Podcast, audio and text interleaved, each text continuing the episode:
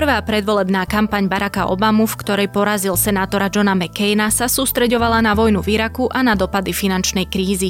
Pred 4 rokmi, keď Donald Trump vyhral nad Hillary Clintonovou, bola témou, ak ju neprehlušili hádky a opäť rôzne konšpiračné teórie, napríklad taká ekonomika práva žien alebo úloha Spojených štátov vo svete. To, čo kampan definuje tento rok, nepredvídal a nezažil už veľmi dlho nikto.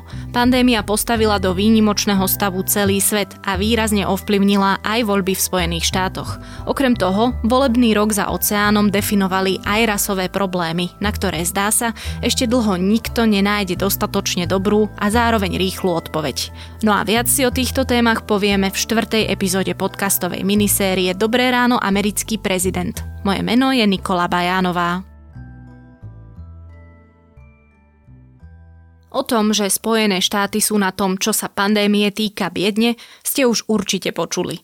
Majú najvyšší počet pozitívnych prípadov, koncom oktobra ich bolo už viac ako 9 miliónov a prvenstvo dosahujú aj v počte úmrtí.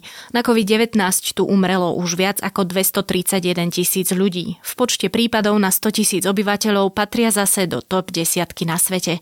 Čo je možno najviac nepochopiteľné, aspoň pre bežných pozorovateľov, je to, že ide o krajinu so špičkovými zdravotníckými vedeckými zariadeniami, najlepšími výskumníkmi a výskumníčkami na svete, nehovoriac o tom, že majú aj roky vypracované dokumenty, ktoré hovoria, ako sa pripraviť na a bojovať s pandémiou.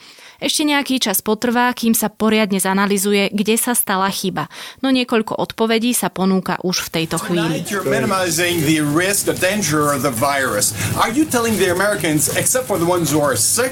not to change any of their, of their behaviors? No, I think you have to always, you know, I do it a lot anyway, as you probably heard. Wash your hands, stay clean. You don't have to necessarily grab every handrail unless you have to. You know, you do certain things that you do when you have the flu. I mean, view this the same as the flu. When somebody sneezes, I mean, Toto je jedno z prvých vyjadrení o koronavíruse z úst prezidenta. Hovorí, že sa k nemu treba správať ako k chrípke. Treba si umývať ruky, nechytať sa všetkého možného a dodržiavať odstup. Možno dva týždne na to, potom ako Svetová zdravotnícka organizácia vyhlásila celosvetovú pandémiu, už ľudí upozorňuje, že problém je vážnejší a že štátne orgány majú všetko pod kontrolou. Tonight I want to speak with you about our nation's unprecedented response to the coronavirus outbreak that started in China and is now spreading throughout the world. Today, the World Health Organization officially announced that this is a global pandemic. We have been in frequent contact with our allies, and we are marshaling the full power of the federal government and the private sector to protect the American people. This is the most aggressive and comprehensive effort to confront a foreign virus. Veď to znie celkom zodpovedne. Tak kde sa potom stala chyba?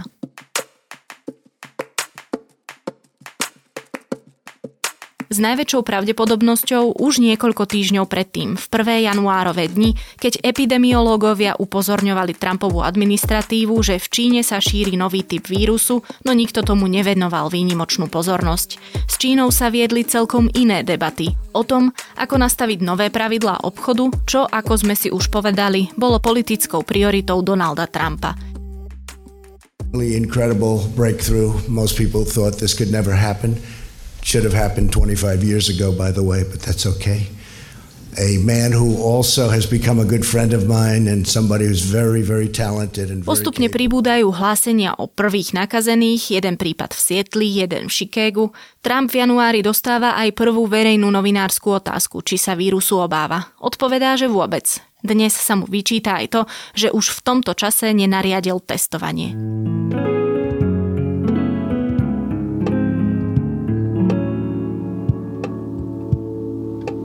Ale spomínaným neskorším príhovorom, kde občanov upozorňuje, že štáty idú do vojny s vírusom, nenastavil kurz konzistentnej retoriky, ktorá by ľudí nedesila a zároveň upozorňovala na reálne hrozby covidu. Miesto toho rozprával o liekoch, ktoré údajne pomáhajú liečiť alebo chrániť pred vírusom. Po tom, čo ich predaj prekonal rekordy, ich účinok vyvrátil aj Anthony Fauci, top epidemiológ Bieleho domu. Trump ďalej rozprával, že pandémia zázračne pominie do Veľkej noci, išiel proti domácej izolácii, odmietal a doteraz odmieta rúšku, čo treba povedať, že nejaký čas platilo aj napríklad pre Angelu Merkelovu. Trump nerobil chyby ako jediný, no bol tou najkľúčovejšou postavou. Pointou je, že tisíckam úmrtí sa jednoducho dalo zabrániť. Stačilo komunikovať správne, tak ako na to upozorňoval a do svojho dokumentu o pandémii uviedol už George Bush.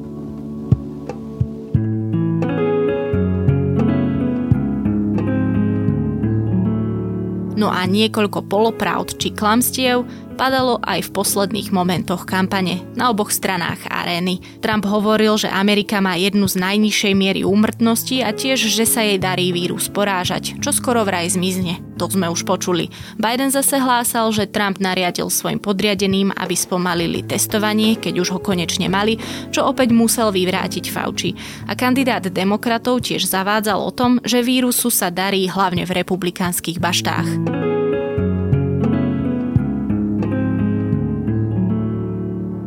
Biden tiež počas kampane vyhlásil, že jeden alebo jedna z tisícky afroameričanov v Spojených štátoch umreli na COVID, čo je vyššia miera ako v iných skupinách obyvateľstva. Odvolával sa pritom pravdepodobne na investigatívu americkej verejnoprávnej siete rádií APM. Postavenie afroameričanov a afroameričaniek v štátoch je zdrojom veľkého spoločenského napätia. Activism make a difference at the ballot box. ABC's Rachel Scott has more. They've taken to the streets, chanting the names of Black Lives Lost. A summer of racial unrest now turning into a call to action to vote on Election Day. No justice!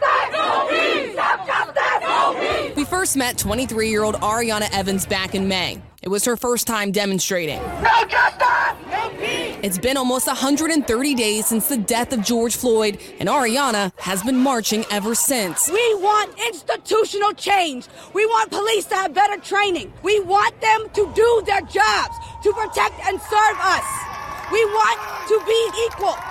That's all. V kontexte týchto volieb a v kontexte toho, čo sa dialo v USA v spojitosti s protestami masovými počas leta, to prekvapujúco nie až tak viditeľná téma samotnej tejto kampane. To súvisí samozrejme najmä s tým, akým spôsobom zasa do tej kampane zasiahla pandémia, ale k tomu rasizmu a tej jeho úlohe v kampaniach alebo v americkej politike a tak ďalej, ako pár vecí. Tá prvá je, že USA sa mení ako krajina z hľadiska toho, akým spôsobom sa mení, ak to veľmi zjednodušíme, podiel medzi beloskou väčšinou a akýmikoľvek inými menšinami. Jednoducho tá krajina sa demokraticky výrazne mení a mení sa v neprospech bielej väčšiny, ak to tak mám povedať zjednodušene. Hovorí politológ Erik Láštic.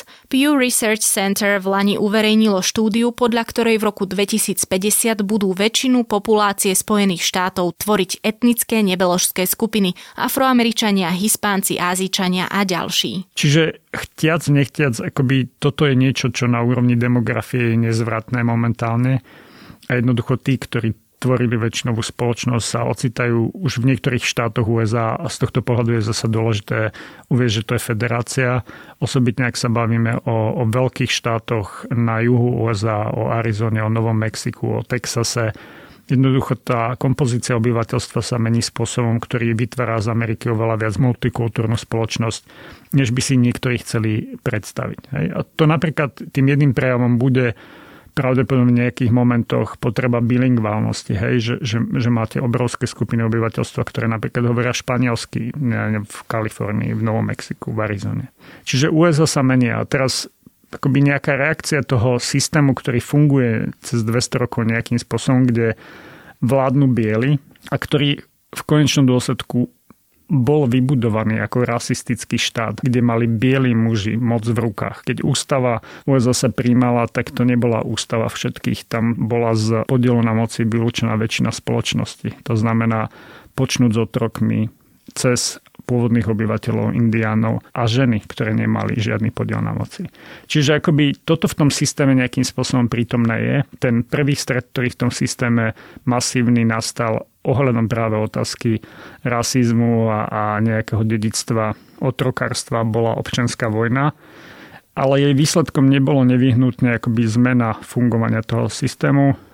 znamenala prijatie nejakých dodatkov, znamenala zrušenie otroctva ale to otroctvo sa potom preklopilo do iných vecí, ktoré sú oveľa skrytejšie, dajme tomu do toho, ako funguje kriminálny systém, do toho, akým spôsobom sa persekuovali práve černovské obyvateľstvo, akým spôsobom sa vytvoril ten systém nútenej práce, akým spôsobom vlastne ten celý súdny systém USA a policajný systém disproporčne postihuje práve menšiny. Hej, to nie je o tom, že USA sú otvorene rasistickou krajinou, ale jednoducho tie 10 ročia procedúr, postupov sa dotýkajú výrazne viac menšín než, než bieleho obyvateľstva. Vaša šanca ako dajme tomu mladého Černocha, že vás zastaví policia a začne vás prehľadávať, je významne vyššia, ako keby ste boli beloch a v akýchkoľvek situáciách. A potom to vedie k tomu, k vyššiemu počtu v podstate odsúdení disproporčným trestom, ktoré sú udelované a tak ďalej a tak ďalej. Čiže toto je jedna tá prítomnosť. A potom sa prejavuje na úrovni tých symbolov toho, že policajné zásahy disproporčne vedú k tomu, že práve černovský, dajme tomu obyvateľ alebo obyvateľka budú zastrelení a zahynú versus moja šanca ako nejakého belocha hľadiska mojej osobnej bezpečnosti. A toto sú veci, ktoré sú tam dlhodobo prítomné, ktoré sú aj nie sú adresované na úrovni nejakých politík a riešení. Treba povedať, že posledné roky tá diskusia už je naozaj, dajme tomu, ktorá sa dotýka trestného systému a, a väzení a podobne, už je diskusia, ktorú vedú aj demokratia a republikáni, kde sú pokusy zreformovať celý americký trestný systém. Čo je trochu komplikovanejšie, keď nereformujete jeden, ale možno aj 50 systémov a napríklad z takého väzenského sa snažíte vytlačiť súkromnú sféru a silný lobbying. Ale tá diskusia už nastala pri najmenšom v tomto. Aj to priznanie, že tu máme jednoducho dekady systémového rasizmu, ktorý napríklad v tom trestnom systéme je prítomný, ktorý naozaj znamená to, že ak ste, ak ste černoch, tak vaše šance to, že skončíte za mrežami a spôsobom, ktorý vám neumožní sa vrátiť do života, sú, sú násobkoch vyššie než, než vlastne podiel mladých černovských mužov na celkovom obyvateľstve. Ale tie ďalšie veci sa prejavujú potom v tom, o čom vlastne hovoria a hovorili aj niektorí kandidáti na prezidenta v demokratickej strane. O tom, že tá ekonomická nerovnosť sa dotýka výraznejšie menšín a môžeme to vidieť počas pandémie. Pandémia zasahuje a zasa násobne viac práve chudobnejších, násobne viac menšiny a to súvisí s prístupom zdravotnej starostlivosti. To súvisí s tým, aké typy zamestnaní vykonávajú, akú vlastne mieru ochrany môžu získať, či môžu pracovať z domu, alebo práve sú tými, ktorí musia niekde fyzicky dôjsť, aby, aby zabezpečovali, aby mohli, mohli sa uživiť.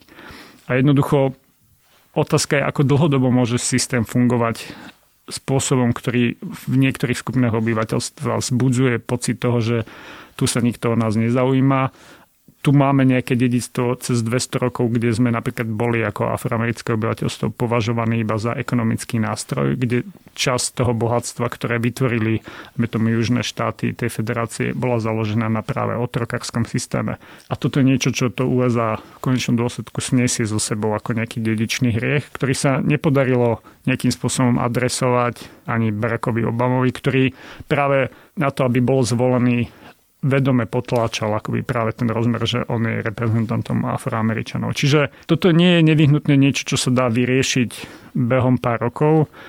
A hovorím, v kontexte toho, že sa tá spoločnosť celá mení, tak ten akoby sentiment tej bývalej väčšiny jednoducho silne prítomný, akože USA sa menia im pod rukami, Donald Trump prichádza akoby veľmi explicitne sformulovanými očakávaniami a názormi na to, čo znamená byť bielým Američanom a jednoducho on ten často implicitný rasizmus dal do, do verejného diskurzu ako explicitný v podobe toho, že nedokáže odmietnúť, ja neviem, extrémne pravicové násilie a tak ďalej a tak ďalej.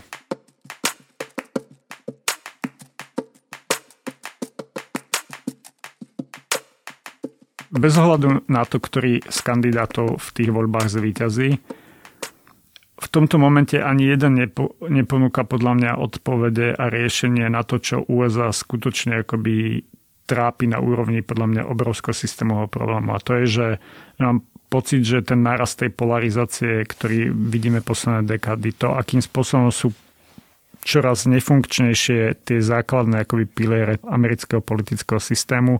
Kongres, ktorý nie je schopný, dajme tomu, príjmať zákony a tým pádom vytvára priestor pre prezidenta, aby cez exekutívne dekrety riešil otázky počnúť s imigráciou, zdravotníctvom a dereguláciou biznisu, environmentálnych predpisov a podobne. A potom na druhej strane vytváraný tlak na súdy, aby jednoducho nejakým spôsobom bránili, dajme tomu, prezidentovi v takomto vládnutí, tak nemyslím, že toto je dlhodobo udržateľné pre ten systém ako taký.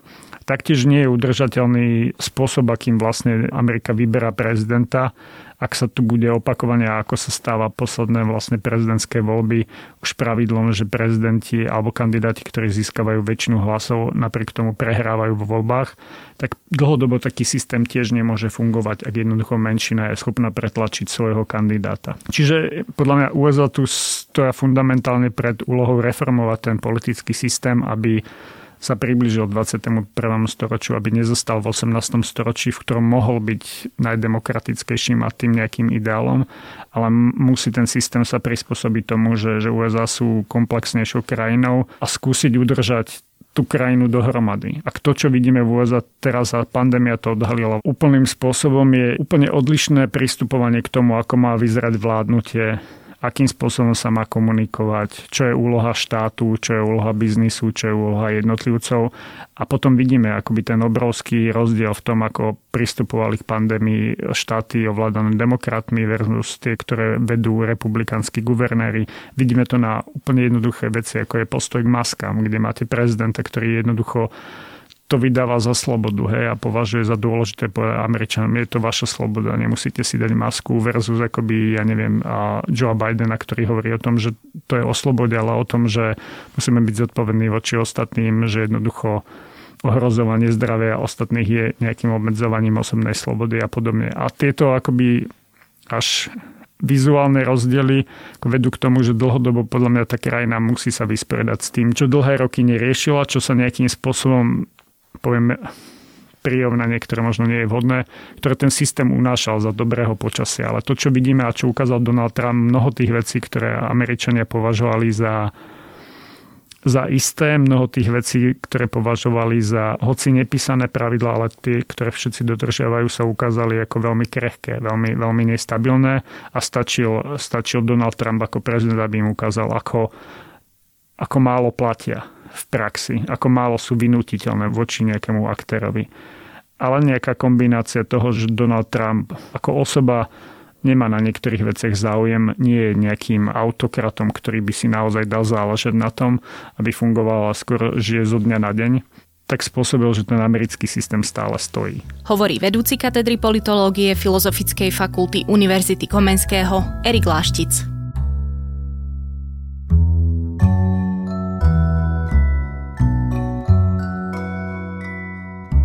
Počúvali ste štvrtú časť podcastovej minisérie Dobré ráno, americký prezident.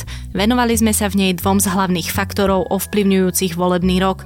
Keďže sme obe témy ani zďaleka nevyčerpali, Odporúčam vám siahnuť napríklad po podcaste Reveal, ktorý sa systémovému rasizmu v Spojených štátoch venuje podrobne a dlhodobo. Je to vždy prínosné počúvanie. A to, ako funguje, či skôr nefunguje spravodlivosť, výnimočne ukazuje druhá séria podcastu In the Dark. Prípadne si pozrite už v našich podcastoch odporúčaný dokument 13th. No a to už je na tentokrát všetko. Za počúvanie vám ďakuje Nikola Bajánová.